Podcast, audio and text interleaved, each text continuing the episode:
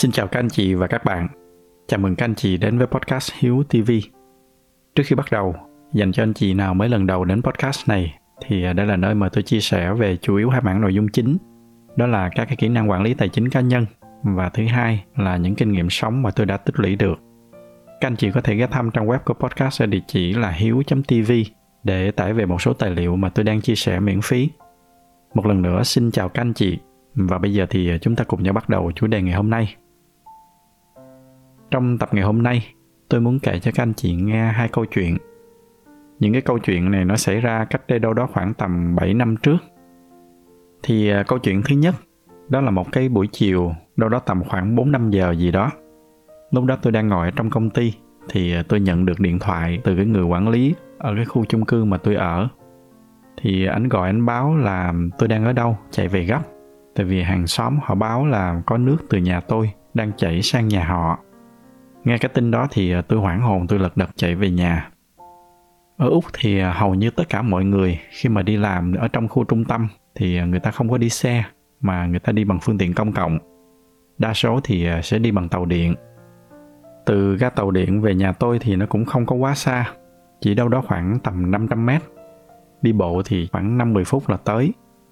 Nhưng mà khổ nổi hôm đó thì nó ngay mùa mưa, cho nên vừa bước ra khỏi tàu thì trời nó đổ mưa rất là lớn Tuy là lúc đó tôi có mang dù theo, nhưng mà gió nó giật mạnh quá, nên hầu như là nửa cái phần thân bên dưới của tôi nó đều ướt hết. Về tới nhà thì à, cái cảnh tượng nó còn hải hùng hơn nữa.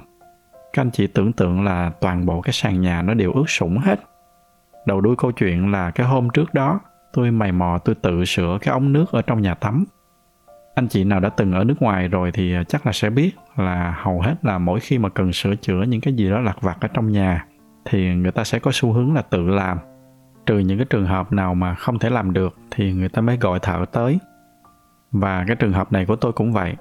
Hôm đó thì à, có một cái van ở trong nhà tắm nó bị hư, cho nên tôi tự đi mua cái van mới về để thay.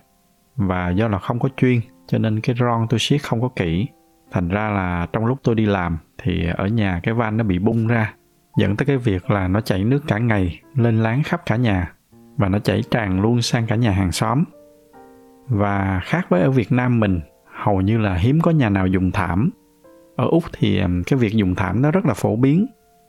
Dùng thảm ở trong nhà nó có cái ưu điểm là khi mà đi lại ở trong nhà nó êm chân hơn. Và đặc biệt là mùa đông thì à, nó ấm, chúng ta không có bị lạnh chân. Tuy nhiên, nhược điểm của nó là mỗi khi mà đổ một cái gì đó xuống sàn thì nó rất là khó xử lý. Còn với cái trường hợp mà nước chảy lên láng như trong cái trường hợp của tôi lúc đó thì nó đúng thực sự là một cái cơn ác mộng. Cái việc ngập nước thoạt nghe qua thì có vẻ như nó cũng không có gì là quá ghê gớm. Tuy nhiên, ở úc thì nó được xếp vào cái hạng thiệt hại chỉ có sau cháy nhà mà thôi. Lý do là nó không chỉ là nó làm hư sàn, đặc biệt là mấy cái sàn gỗ hay là sàn thảm. Không chỉ là vậy mà nó sẽ còn làm hư rất là nhiều đồ đạc khác ở trong nhà. Rồi cái việc xử lý nó cũng rất là phức tạp. Đầu tiên là chúng ta phải dọn hết đồ ra rồi sau đó chúng ta phải lật toàn bộ cái thảm lên.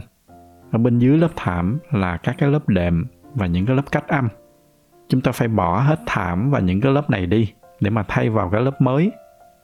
Tuy nhiên, trước khi mà thay mới thì ờ, chúng ta phải dùng những cái loại quạt chuyên dụng để sấy cho thật khô cái nền nhà.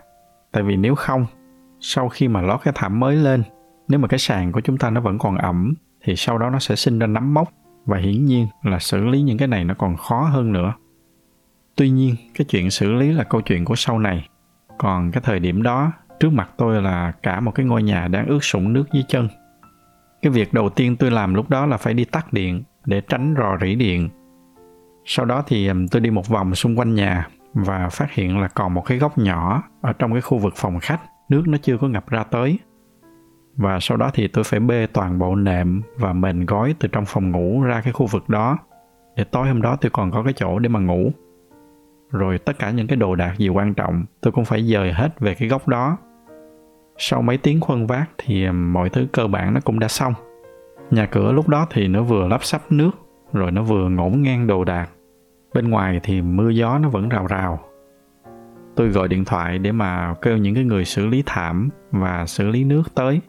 Thì tất cả họ đều hẹn là sớm nhất, phải đến sáng hôm sau họ mới tới được.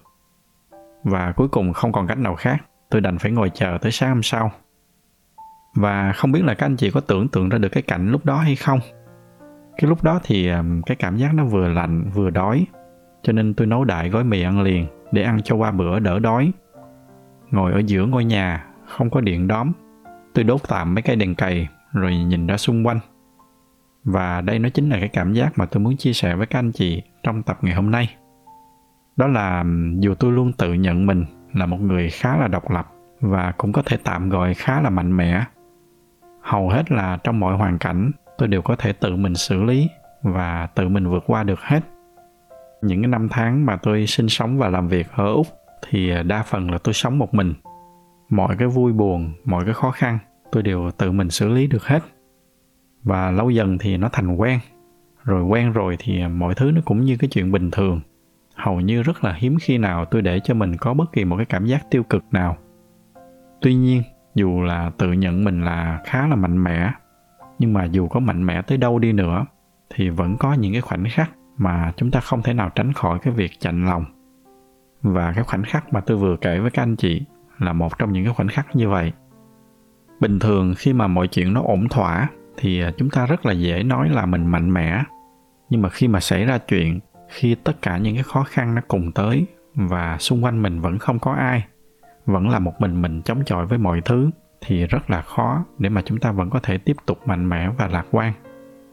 Trong cái khung cảnh lúc đó của tôi, tuy là nó chỉ là một cái khoảnh khắc thoáng qua, nhưng mà cái khoảnh khắc đó, khi mà tôi ngồi ở trong một cái góc nhà, nhìn ra xung quanh, nhà cửa thì ngổn ngang, nước nôi thì lên láng hết. Trong một cái đêm mưa gió, ở một cái đất nước xa lạ tuy là cái chuyện này nó chỉ là một cái chuyện nhỏ, nhưng mà khi mà mọi chuyện nó ập xuống như vậy, thì ngay cái khoảnh khắc đó, tôi đã không tránh được cái cảm giác chạnh lòng. Đó là câu chuyện thứ nhất. Câu chuyện thứ hai thì nó còn kịch tính hơn nữa. Nó cũng xuất phát từ cái việc là tôi tự mày mò sửa chữa và xử lý những cái hư hỏng lặt vặt ở trong nhà. Lần đó thì à, tôi thay một cái bóng đèn ở trong phòng tắm. Do là nhà không có thang, cho nên tôi dùng một cái ghế xếp để mà với lên để thay. Và không may là cái vị trí mà tôi đặt cái ghế nó lại hơi trơn. Và trong một cái khoảnh khắc bất cẩn thì cái ghế nó trợt ra và tôi ngã sắp xuống. Cái cú ngã nó rất là mạnh và cái phần cùi chỏ của tôi nó đập vào cái thành bồn tắm. Mạnh tới cái mức mà nó bể luôn một cái miếng gạch men ở trên thành. Sau cái cú ngã, hoàng hồn trở lại, tôi bắt đầu sờ mó cái phần đầu xem có bị đập đầu vào đâu hay không. May mắn là đầu không có bị vấn đề gì nhưng mà cái phần cùi chỏ thì nó bị tét một cái đường rất là lớn và sâu. Lúc đó máu nó chảy túa ra rất là nhiều. Tôi quơ đại cái khăn tắm để mà bịt vết thương lại. Lúc đó trong đầu tôi nghĩ là nếu mà tiếp tục để máu chảy với cái cường độ như vậy, trong một khoảng thời gian nữa thì à, không khéo là tôi hết máu mất. Mà gọi xe cấp cứu thì à, không biết tới khi nào mà họ mới tới. Cho nên tôi mở bản đồ ra để tìm xem xung quanh có cái bệnh viện nào hay không thì may mắn là gần nhà có một cái bệnh viện nó cách nhà đâu đó khoảng 3 tới 4 cây số. Thấy vậy cho nên tôi quyết định là tôi tự lái xe tới bệnh viện luôn cho nhanh. Và thế là tôi dùng một tay lái xe, chính là bằng cái tay phải vừa bị thương. Còn tay trái thì tôi dùng để giữ cái khăn mà lúc này nó đã ướt đẫm máu rồi cứ như vậy tôi lái xe tới bệnh viện. Tới nơi thì ờ, tôi đậu xe ngay trước cái phòng cấp cứu, rồi chạy thẳng vào trong đó. Anh chị nào ở đây nếu mà đã từng có ở Úc rồi thì ờ, sẽ biết là cái nguyên tắc chữa trị của họ là khi mà vô phòng cấp cứu thì họ sẽ khám sơ để xem cái vấn đề mà mình đang gặp nó có phải là cái loại tai nạn nguy hiểm tới tính mạng hay không. Rồi sau đó thì tùy vô cái mức độ nguy kịch mà họ sẽ ưu tiên xử lý ca nào trước, ca nào sau và trường hợp này thì cũng vậy cái người bác sĩ sau khi mà họ kiểm tra sơ thì ờ, dù là vết thương nó rất là nghiêm trọng nhưng mà rõ ràng nó không phải là một cái trường hợp nguy kịch tới tính mạng. Cho nên họ cho băng bó sơ bộ để cầm máu, rồi sau đó thì họ cho tôi ra bên ngoài để mà ngồi chờ họ xử lý những cái ca khác nguy kịch hơn. Cái điều này hiển nhiên là nó hợp lý. Tuy nhiên, hôm đó không may là vì cái lý do nào đó mà có rất là nhiều những cái ca quan trọng, dẫn tới cái việc là tôi phải ngồi vật vã trong cái tình trạng đó tới tận gần 1 giờ sáng thì ờ, sau đó mới bắt đầu được xử lý. Thời điểm mà tôi bị tai nạn thì đâu đó nó khoảng tầm 8 giờ tối. Cái lúc mà tôi chạy tới bệnh viện thì đâu đó khoảng 8 giờ rưỡi.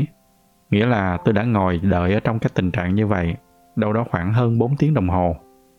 Lúc đó khi mà chạy ra khỏi nhà thì do là gấp quá cho nên tôi vẫn mặc cái bộ đồ pyjama, cái loại mà mặc ở nhà.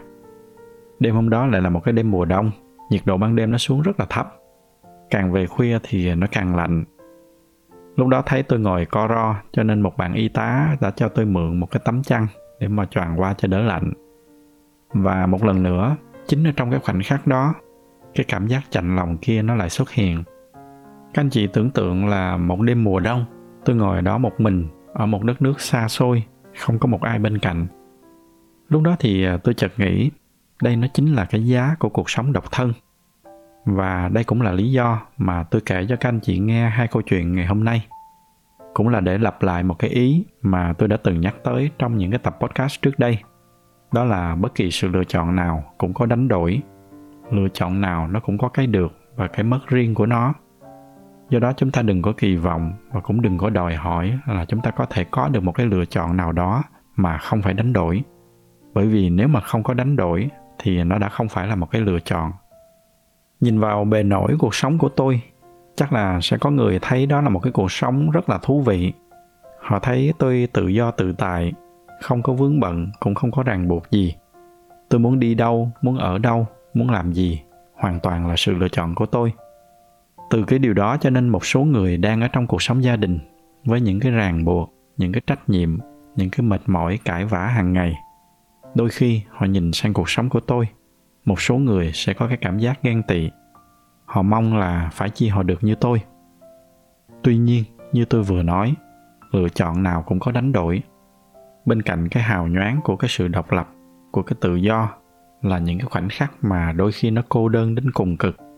Đặc biệt là trong cuộc sống, sẽ có những lúc khi mà tất cả mọi thứ nó cùng ập tới một lúc. Như là những cái câu chuyện mà tôi đã chia sẻ với các anh chị trong ngày hôm nay đó sẽ là những cái lúc mà chúng ta thèm có một ai đó bên cạnh. Đôi khi là cũng không cần họ phải làm gì cho chúng ta cả. Tự chúng ta vẫn có thể xử lý được hết. Nhưng mà cái cảm giác có một cái người bạn đồng hành cùng đồng cam cộng khổ với chúng ta qua mọi cái khung bậc của cuộc sống vào những cái lúc như vậy, nó mới chính là cái giá trị thực sự của cuộc sống gia đình. Những cái chia sẻ của tôi trong tập ngày hôm nay không phải là để than vãn về cuộc sống của mình thật ra trái lại, tôi đang rất là hạnh phúc với cuộc sống mà mình đã chọn. Một cuộc sống tự do, tự tại. Tôi được toàn quyền làm tất cả mọi thứ theo ý mình.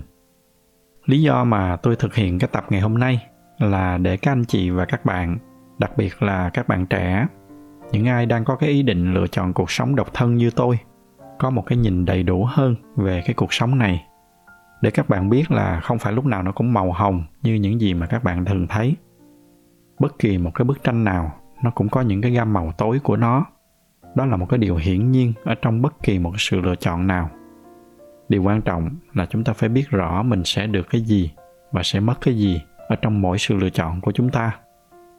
Lý do thứ hai, đó là để các anh chị nào mà đang chọn đi cái con đường gia đình, thì hy vọng là qua những cái gì mà tôi chia sẻ trong tập ngày hôm nay, các anh chị sẽ trân trọng hơn những gì mà mình đang có. Trong cuộc sống gia đình hàng ngày chắc chắn là sẽ có lúc các anh chị cảm thấy mệt mỏi, cảm thấy bức bối, cảm thấy muốn buông tay để quay lại cuộc sống độc thân, thông dong tự do tự tại của những người độc thân như tôi. Nhưng những cái cảm giác mệt mỏi và bức bối đó, nó chỉ là cái mảng tối mà chúng ta buộc phải đánh đổi. Để đổi lại đó, chúng ta có được cái cảm giác bình yên, có được cái hạnh phúc. Cái cảm giác mà có được một người bạn đồng hành sẽ cùng chúng ta vượt qua mọi thử thách ở trong cuộc sống đó nó là những cái điều rất là giá trị và rất là đáng trân trọng. Nó chính là những cái mảng sáng ở trong cái bức tranh mà các anh chị đã chọn. Có lần trước đây tôi đã chia sẻ cái bức hình này, một cái bức hình do tôi tự thiết kế. Ở trong đó thì à, tôi có nói là đời sống hôn nhân không dễ, cuộc sống độc thân cũng không đơn giản, bất kỳ cái sự lựa chọn nào cũng có đánh đổi. Cái mà chúng ta có thể chủ động được là chúng ta chọn lựa cái gì và đánh đổi cái gì do đó cho nên chúng ta hãy cố lựa chọn thật là sáng suốt. Tôi hy vọng là thông qua những cái chia sẻ trong tập ngày hôm nay, các anh chị và các bạn đã có thêm một cái góc nhìn nữa về cuộc sống độc thân, để chúng ta hiểu nó hơn và cũng là để chúng ta trân quý hơn những cái lựa chọn khác. Tôi xin kết thúc những chia sẻ của mình lại tại đây. Xin chúc cho các anh chị luôn có được cho mình những cái lựa chọn thật là sáng suốt. Nếu mà thấy những nội dung này là hữu ích thì nhờ các anh chị chia sẻ thêm cho bạn bè và người thân của mình ngoài ra thì à, như thường lệ, bởi vì cái giải thuật của youtube, họ ưu tiên cho những video có nhiều like. Cho nên nếu mà thích video này, thì à, nhờ các anh chị bấm thêm vào cái nút like để giúp cho podcast của chúng ta có nhiều người biết hơn nữa. Bên cạnh đó thì à, các anh chị cũng có thể cân nhắc đăng ký kênh để nhận được thông báo mỗi khi mà tôi chia sẻ một cái nội dung mới nào đó. Xin cảm ơn sự theo dõi của các anh chị và chúc các anh chị có một buổi tối cuối tuần bình yên.